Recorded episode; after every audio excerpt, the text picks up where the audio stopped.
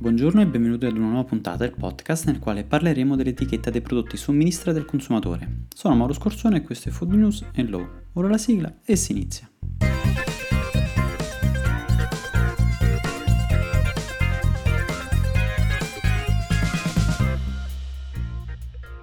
Correva l'anno 2016 ed i giudici della Corte di Giustizia europea pubblicavano una sentenza che avrebbe lasciato il segno, in special modo per l'impatto che avrebbe potuto avere.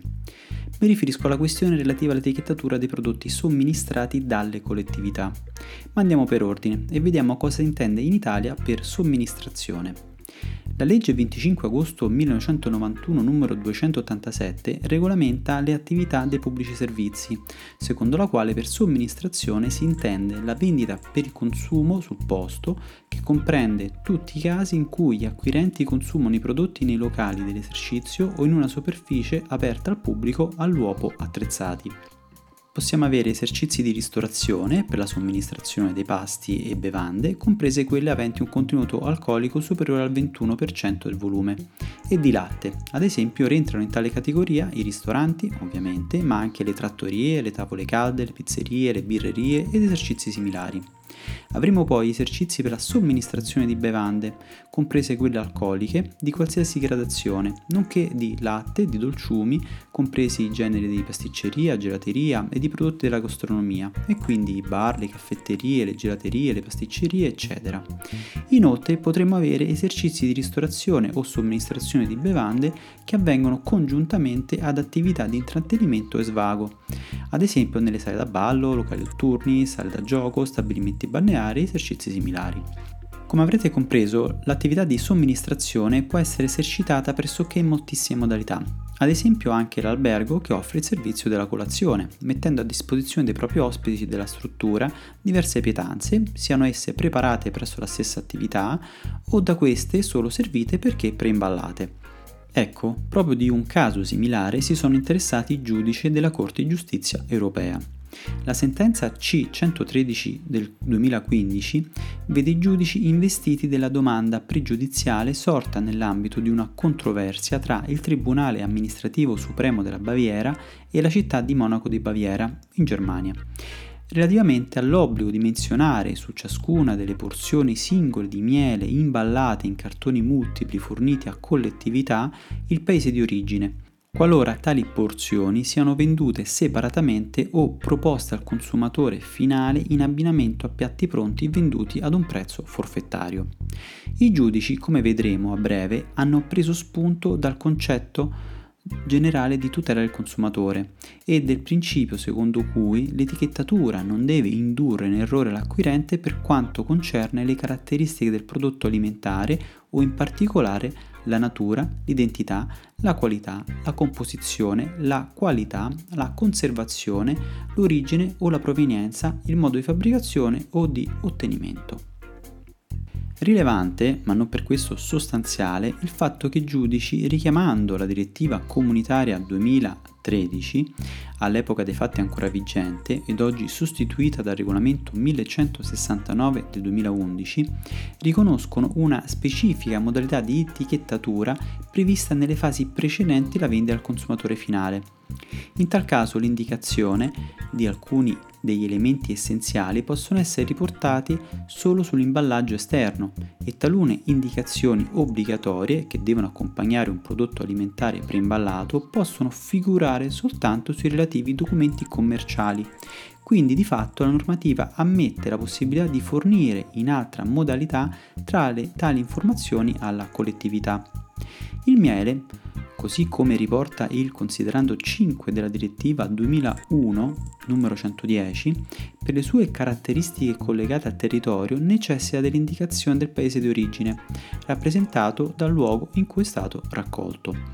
L'origine del miele può riportare il paese o i paesi, o nel caso di più paesi è possibile sostituire la dicitura con la seguente: miscela di mieli di origine dell'UE, miscela di mieli non originari dell'UE o miscela di mieli originali e non originari dell'UE. L'azienda tedesca vendeva alle collettività un cartone multiplo che conteneva 120 porzioni di miele confezionate singolarmente da 20 grammi. Tutte le indicazioni obbligatorie erano apposte sul cartone multiplo e pertanto le singole porzioni di miele non riportavano l'indicazione del paese di origine. L'azienda è stata sanzionata per tale mancanza dagli organi di controllo della città di Monaco di Baviera, ma ha proposto ricorso al Tribunale amministrativo di Monaco ed il giudice con sentenza del 25 settembre 2013 ha respinto il ricorso. L'azienda ha proposto appello dinanzi alla Corte d'Appello amministrativo della Baviera, deducendo che le singole porzioni di miele non costituivano prodotti alimentari confezionati in preimballaggi. L'unità di vendita non sarebbero le singole monoporzioni, ma il cartone fornito alle collettività, in virtù anche del fatto che l'attività non le vende al consumatore finale. Inoltre l'azienda richiama anche le question and answer al regolamento 1169-2011 relativo alla fornitura di informazioni sugli alimenti ai consumatori, versione del 31 gennaio 2013, e predisposte da un gruppo di esperti degli Stati membri. Al punto 2.1.3 dispongono Considerando le varie forme in cui gli alimenti sono serviti al consumatore finale nei esercizi di ristorazione, è opportuno sottolineare che le porzioni individuali ad esempio confettura e mostarda, presentate ai clienti in questi esercizi come parte integrante del pasto, non sono considerate comunità di vendita. In questo caso le informazioni devono pertanto figurare unicamente nell'imballo multiplo. Sembrerebbe quindi che l'azienda abbia agito in buona fede, non solo applicando correttamente la normativa di riferimento, ma anche in linea con il comitato di esperti delegati dei singoli Paesi membri a dirimere le molte questioni applicative del regolamento sull'etichettatura dei prodotti alimentari. A questo punto però i giudici della Corte effettuano una considerazione che lascia perplessi per il fatto che le singole monoporzioni sono chiuse ermeticamente e abbinate a un pasto, sono quindi vendute ad un prezzo forfettario o come parte integrante di un menù o offerte a buffet di un albergo. Riconoscono le confezioni singole di miele come dei singoli prodotti preimballati, a costituire essi stessi l'unità di vendita offerta al consumatore. In tal caso le indicazioni obbligatorie devono essere riportate sulla singola monoporzione così che il consumatore potrà rilevare l'indicazione di origine del miele sulla confezione e così poter effettuare una scelta consapevole nell'acquistare il pasto pronto venduto a un prezzo forfettario che lo comprende. Lascia in parte stupiti anche il fatto che quanto considerato dal gruppo di esperti sia stato totalmente disatteso dai giudici ed anzi ne hanno totalmente delegittimato le considerazioni. Ricordo che il gruppo di lavoro ha lo scopo di far applicare in modo uniforme le regole comunitarie in tema di etichettatura. Inoltre il gruppo di esperti non ha fatto altro che attestare una prassi ormai consolidata nel settore della collettività e che deriva principalmente da una difficile gestione. L'etichetta delle monoporzioni dovrebbe riportare l'origine che però potrebbe variare in funzione degli approvvigionamenti e quindi dover essere adattata di volta in volta, ma anche la lingua impiegata dovrebbe utilizzare quella di impiego nel paese di fornitura. La Corte però conclude affermando un obbligo di apposizione dell'origine del miele sulle singole monoporzioni fornite alle collettività, qualora queste le vendano separatamente o le propongano al consumatore finale abbinate a pasti pronti venduti ad un prezzo forfettario. La sentenza ovviamente lascia estremamente basiti sull'esito, che in qualche modo non effettua alcuna considerazione relativamente a eventuali altre modalità con le quali possa essere offerta tale informazione ed incentra tutto il ragionamento sul semplice fatto che le singole monoporzioni erano chiuse ermeticamente, senza però riconoscere, ad esempio, uno scopo di tutela igienico-sanitaria, ad esempio, o per conservarne la durabilità nel tempo, così come anche per preservarne le caratteristiche legate al gusto e che potrebbero di fatto essere alterate dal lasciare il prodotto a contatto con l'aria. Vediamo ora la definizione di alimento preimballato disciplinato dal regolamento 1169 del 2011. L'unità di vendita destinata ad essere presentata come tale al consumatore finale e alle collettività, costituita da un alimento e dall'imballaggio in cui è stato confezionato prima di essere messo in vendita, avvolto interamente o in parte da tale imballaggio, ma comunque in modo tale che il contenuto non possa essere alterato senza aprire o cambiare l'imballaggio. Dalla definizione emergono alcuni elementi da considerare. Primo tra tutti si introduce il concetto di unità di vendita, che potrebbe essere il cartone, che contiene le singole monoporzioni presentate alle collettività. Se scorriamo la definizione, prevede esplicitamente una forma di tutela per il consumatore ed aggiungerei anche per il responsabile dell'alimento, poiché uno degli elementi per capire se siamo in presenza di un alimento preimballato è dato dal fatto se il contenuto potrà essere alterato senza aprire o cambiare l'imballaggio. Se vogliamo, le singole monoporzioni potrebbero essere sostituite oppure potrebbero essere conservate in modo differente da quanto prevede il produttore una volta aperta la confezione, di fatto alterandone il contenuto. Ed infatti una volta aperta l'unità di vendita dovrà essere la collettività o anche il consumatore a dover gestire il contenuto avendo ormai la confezione perso quella sua originaria forma di inalterabilità del suo contenuto. Ed ora siamo arrivati all'approfondimento legislativo.